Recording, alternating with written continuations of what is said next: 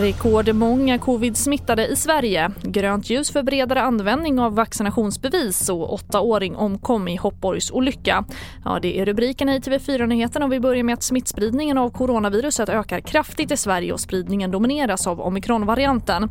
Igår registrerades 17 320 nya smittfall vilket är den högsta dygnssiffran som uppmätts under hela pandemin.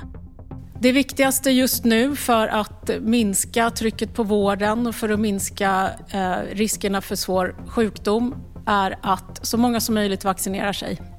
Det är också viktigt att alla tar råden och rekommendationerna som nu finns på plats på allvar och följer dem så långt som det bara är möjligt. Och det sa Britta Björkholm på Folkhälsomyndigheten på en presskonferens tidigare idag och mer från den kan du se på tv4.se.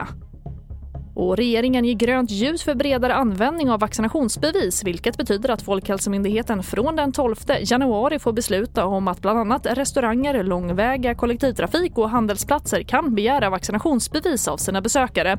Så nu är det upp till Folkhälsomyndigheten att bestämma om och när det ska införas i fler verksamheter än där det redan gäller.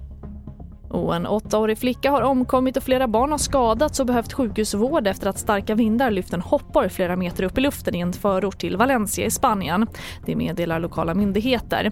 För en knapp månad sedan i mitten av december omkom sex barn i en liknande olycka på Tasmanien i södra Australien. Även då lyftes en hoppborg upp i luften av starka vindar.